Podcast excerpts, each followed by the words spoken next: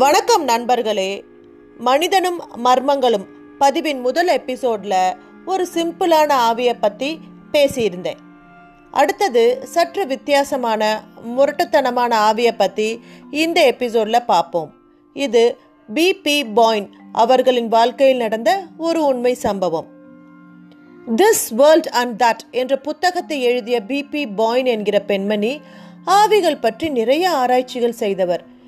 Discovery சேனலில் எங்கோ உள்ள ஓர் உயிரினத்தை பார்க்க காடு மலையெல்லாம் தாண்டுகிற ஆராய்ச்சியாளர் மாதிரி இவரும் உலகில் எங்கு ஆவி நடப்பாட்டம் இருப்பதாக கேள்விப்பட்டாலும் உடனே அங்கு கிளம்பி போய்விடுகிற டைப் ஸ்காட்லாண்டிலிருந்து லண்டனுக்கு அதாவது அவர் வீட்டிற்கு தன் செக்ரட்டரியுடன் திரும்பிக் கொண்டிருந்தார் அவர். வழியில் காரில் ஏதோ சின்ன கோளாறு. இரவு நேரம். அருகே உள்ள லாட்ஜ் ஒன்றில் ராத்திரி தங்கிவிட்டு போகலாம் என்று முடிவு செய்தார் பாயின். வாங்க நடந்தது அவரே சொல்லட்டும். லாட்ஜ் உள்ளே நுழைந்து ரிஜிஸ்டரில் கையெழுத்து போடும் போதே என் உள்ளுணர்வுகள் சிரித்தன. மாடியில் ஒரு அறையில் நானும் இன்னொரு அறையில் உதவியாளரும் தங்கினோம். அதற்கு முன் நான் இரு அறைகளையும் பார்வையிட்டேன். குறிப்பாக நான் தங்கப்போகிற அறைக்குள் நுழைந்தபோது மறுபடியும் என் உள்ளுணர்வு எச்சரித்தது. சாப்பிட்ட பிறகு நேராக அறைக்குள் போய் படுத்த சில நிமிஷங்களில் ஆழ்ந்து தூங்கிவிட்டேன். ஓரிரு மணிகள் கடந்திருக்கும். லேசாக விழிப்பு வந்தது. அந்த அறை இப்போது சற்று குளிர்ந்தது போல தோன்றியது. ஒரு தர்ம சங்கடமான ஜில்லிப்பு. சற்று பதற்றமானேன். படுக்கையிலிருந்து எழுந்து கொள்ள பார்த்தபோது அது நிகழ்ந்தது. இரு முரட்டுக்கரங்கள் என் கழுத்தை பற்றின. மூச்சு திணறியது.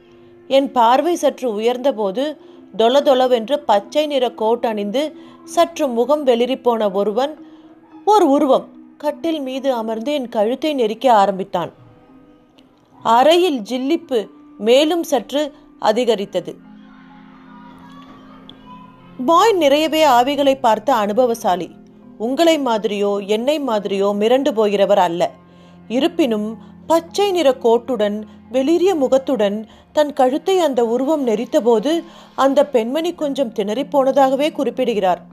என்னால் மூச்சு விட முடியவில்லை. கூடவே இந்த திடீர் தாக்குதலில் கோபமும் வந்தது. நான் அதனிடம் மிகவும் எச்சரிக்கையாக நடந்து கொள்ள முடிவு கட்டினேன். போ! என்று இருமுறை சிரமப்பட்டு கூச்சலிட்டேன். அந்த உருவம் சற்று பின்வாங்கிய போது எழுந்து உட்கார்ந்தேன். வேகமாக கதவு பக்கம் என் கையை நீட்டி போ வெளியே! என்று கத்தினேன். அதை நோக்கி முன்னேறுவது போல பயமுறுத்தினேன். அந்த ஆவி சற்று பரிதாபமாகவே என்னை பார்த்து கொண்டு பின்னோக்கி நகர்வது போல தோன்றியது. பிறகு கதவுக்கு அருகில் சென்று மெல்ல மங்களாக மாறி சடக்கென்று மறைந்து விட்டது. ஓரிரு நிமிஷங்களில் பழைய சீதோஷண நிலைக்கு அந்த அறை திரும்பியது. என் கழுத்தில் வலி கீறல் மாதிரி ஒரு உணர்வு. எழுந்து சென்று கண்ணாடியில் பார்த்தேன். ஆவி என்னை முரட்டுத்தனமாக கையாண்டதால் என் கழுத்து முழுவதும் சிவந்து போய் கீரல் மயமாகத்தானே இருக்க வேண்டும்? ஆனால் கண்ணாடியில் பார்த்தபோது எந்த கீறலும் தெரியவில்லை. கழுத்து பகுதி சாதாரணமாகவே இருந்தது. விவரிக்கிறார் பாயின். மறுநாள் காலை. சாப்பிட்டு முடித்த பிறகு அந்த லாட்ஜ் மேனேஜரை சந்தித்தார் பாயின். I don't like that ghost என்று பேச்சை ஆரம்பித்தார். மேனேஜர் சற்று திடுக்கிட்டு நிமிர்ந்தபோது அந்த ஆவியை பார்த்து சிலர் பயந்து போகலாம். அதனால அவர்களுக்கு ஏதேனும் ஆபத்து ஏற்படலாம். ஏன் அந்த அறையை இன்னும் ரெண்ட்டுக்கு கொடுக்குறீங்க? என்றார் பாயின். மேடம் அப்படியெல்லாம் எதுவும் இல்லை. உங்கள் கற்பனை என்று மேனேஜர் மென்று விழுங்க. டோன்ட் பி சில்லி உங்களுக்கு நன்கு தெரியும். மேலே அந்த அறையில் ஒரு ஆவி நடமாடுகிறது என்று.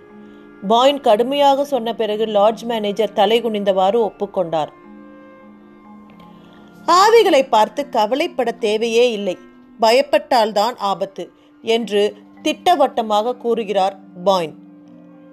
சாதாரண ஆவிகளை பற்றி கவலை இல்லை. அப்படியே நீங்கள் திகைத்து போய் அச்சத்தோடு நின்றாலும் அது பாட்டுக்கு மிதந்து சென்று தானாக மறைந்துவிடும். முரட்டுத்தனமான ஆவிகள் உண்டு. நீங்கள் சாதாரணமாகவே இன்னொருவரிடம் பயந்தால் அந்த மற்றவருக்கு மேலும் உங்களை பயமுறுத்தும் எண்ணம் வருமல்லவா?